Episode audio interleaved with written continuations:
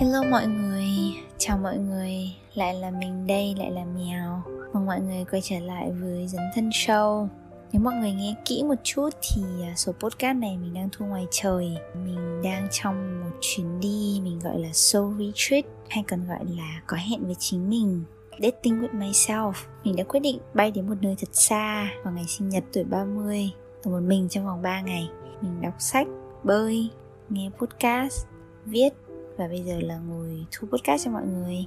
Um, trước khi đi thì mình cũng nghĩ là nó sẽ buồn lắm hay là sẽ thấy trống vắng lắm. À, nhưng mà thật kỳ lạ là nha trang đón mình bằng ba ngày à, mưa mưa sấp mặt. Nhưng mà mình thì lại không hề thấy chán cứ quanh quẩn tự chơi với chính mình và cảm thấy một ngày trôi qua rất là yêu thương chứ không phải là cái kiểu giết thời gian hết ngày. Nếu bạn nào đang có ý nghĩ muốn thử uh, solo trip đi một mình thì có thể thử nha. Nó không tệ như mọi người nghĩ đâu. Số podcast ngày hôm nay thì mình muốn nói về câu chuyện tha thứ. Hôm nay trên đường ra sân bay thì mình có nghe một số podcast của thầy minh niệm và có một đoạn trong đấy mình vẫn nhớ mãi về các câu chuyện của sự tha thứ. Mình à, không nhớ quá chi tiết đâu à, về tên nhân vật, nhưng mà sẽ kể lại cho mọi người những gì à, đọng lại trong đầu mình. Còn thì mình sẽ để link cái podcast của thầy minh niệm ở dưới show notes cho mọi người nghe nhé. Câu chuyện tha thứ, trong này thì có hai câu chuyện mà mình nhớ nhất. Câu chuyện số 1 tha thứ là mình chấp nhận tha thứ cho người khác, chứ không phải là mình mong người khác phải thay đổi. Trong câu chuyện thì mình nhớ là có một anh chàng luôn căm ghét bố mình vì ông bố lại là một người rất là nóng tính, luôn đánh đập, chửi bới. Anh có một tuổi thơ lớn lên trong một cái gia đình mà không cảm nhận được quá nhiều tình thương cho nên là anh rời xa gia đình.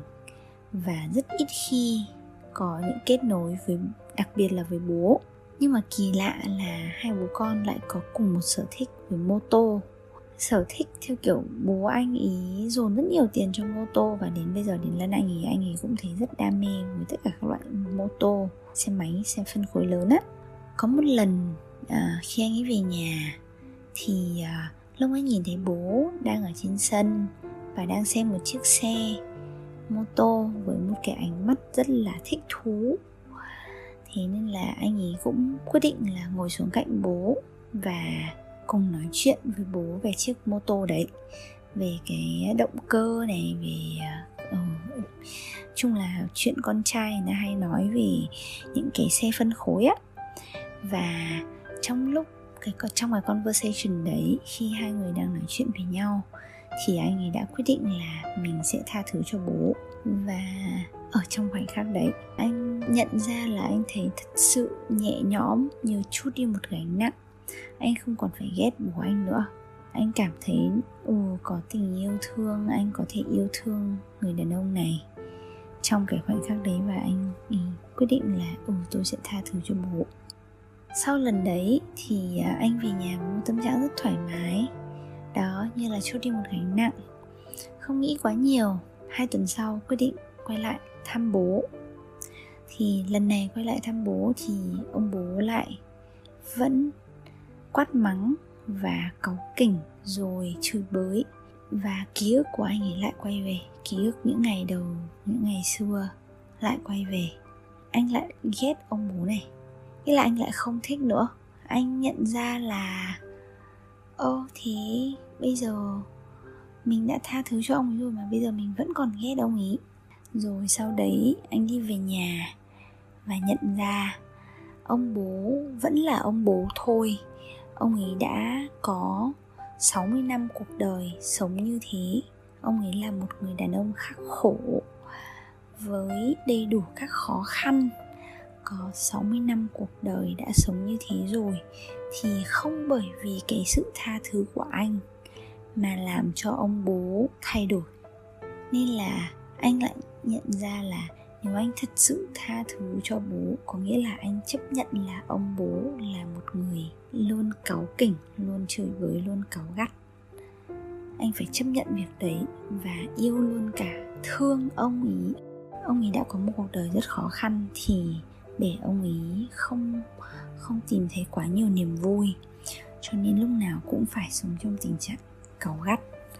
Và anh ấy quyết định là ở trong giờ phút đấy, thật sự cái cảm giác tha thứ đấy là thương luôn cả cái sự ừ, không hoàn hảo của bố mình, là cái sự mà anh căm ghét từ bố mình. Thì đấy là câu chuyện thứ nhất. Câu chuyện này làm mình nhớ lại, mình cũng đang trong hành trình tha thứ cho một vài người bạn cũ, một vài người đồng nghiệp cũ và cả người yêu cũ có những người như mình bảo, đến, xong rồi đi. Trong cuộc đời mình mà mình cố gắng bỏ quên họ, giống như là mình cố gắng bỏ họ ra khỏi đầu. Nhưng đấy chỉ là ignore thôi, là bỏ qua thôi, chứ không phải là tha thứ. Nên, dạo gần đây khi mình bắt đầu nghĩ nhiều hơn về việc làm thế nào để tha thứ và yêu cả những cái sự không hoàn hảo của họ ở thời điểm đấy, yêu cả những ký ức của mình với họ ở thời điểm đấy, thì cái câu chuyện này thật sự nhắc mình một điều, đấy là ừ mình tha thứ là mình chấp nhận họ chính là con người họ. Có thể bây giờ họ khác, có thể bây giờ họ giống. Mình chấp nhận họ như cách họ vẫn thế và mình quyết định có giữ họ ở trong cái vùng bạn bè của mình nữa hay không? Nếu có, thì mình sẽ giữ họ trong bạn bè. Hoặc là nếu không, thì mình sẽ vẫn tha thứ cho họ. Để mỗi một lần mình gặp lại họ, mình có thể mỉm cười. Đó, thì à, đấy là câu chuyện thứ nhất mà mình nhớ. Câu chuyện thứ hai thì là câu chuyện tôi tha thứ là tôi để cho quá khứ của tôi ngủ yên và tôi được sống tiếp mà không bị quá khứ đeo bám. Thì trong chuyện có một chị này chị bị uh, bị hiếp dâm vào những cái năm 18 tuổi. Và chị có một nỗi đau trong người là chị cứ nhớ lại cái cảnh cái ngày đấy. Và chị uh, không thể nghĩa là cuộc sống của chị à, rất là đau khổ vì chị cứ phải nhớ về những cái ngày những cái lỗi mà của một người đã gây ra với chị. Thì uh, cho đến một thời điểm mà chị quyết định là chị tha thứ cho cái người đã gây ra cái lỗi lầm đấy sau khi chị quyết định tha thứ cho tên tội phạm ngày xưa đấy thì cuộc sống của chị bắt đầu nhẹ nhàng hơn. À, chị không còn bị quá khứ đeo bám nữa. Giống như kiểu người ta hay dùng từ move on ấy là để mình được sống tiếp và không còn nhớ hoặc không còn bị ám ảnh bởi những điều xảy ra trong quá khứ nữa. Đó câu chuyện thứ hai thì uh, nhẹ nhàng. Bởi vì nhiều khi rất nhiều người mà mình biết kể cả bản thân mình ừ, cũng chưa tha thứ được cho quá khứ thật ra mình nghĩ là mình đang trong hành trình tha thứ cho những lỗi lầm trong quá khứ, những con người đã xuất hiện trong quá khứ để mình có có thể mạnh mẽ đi tiếp sang những chặng đường tiếp theo mà không còn bị ám ảnh bởi những gì đã xảy ra trong quá khứ. Cái này nói có thể có thể bị to, nhưng mà giống như mình à, mình có kể trong một số podcast đợt trước, đấy là mình có uh, một nỗi sợ với những người mà mình đã từng coi là gia đình. Thì có rất nhiều người mà mình đã từng coi là gia đình và đến khi mà bọn mình không bọn mình không còn nhìn mặt được nhau nữa nghĩa là bọn mình sẽ có một vài những cái chuyện xảy ra và à, nó thành giọt nước tràn ly mà tụi mình không thể nhìn mặt được nhau nữa. Có những người bây giờ mình không nhìn mặt được họ nữa nếu như đặt mình vào, thì bây giờ cứ mỗi một lần mình kết bạn với một người mới hoặc mình cho một người nào đấy đến gần hơn với cuộc sống của mình mình lại có một cái nỗi sợ là mình phải làm thế nào để người ta không giống như những người cũ? Em mình làm thế này có giống như những người cũ hay không? Rồi người ta có bỏ mình đi, hoặc rồi bọn mình có có xảy ra những sự vụ giống như với những người cũ hay không. Mình vẫn luôn bị dằn vặt bởi những câu hỏi như thế. Mình vẫn còn bị quá khứ đeo bám. Đó, thì thôi.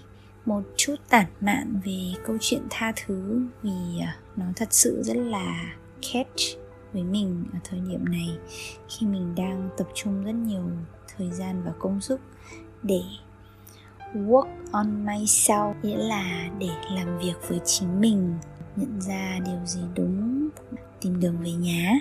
Ok, hy vọng là số podcast này cho mọi người thấy một chút đường, giống như cách mà mình đang nhìn thấy, để mọi người mạnh dạn hơn trong hành trình tìm đường về nhà giống mình. Cảm ơn mọi người đã lắng nghe và hẹn gặp lại mọi người ở số podcast tiếp theo. Xin chào!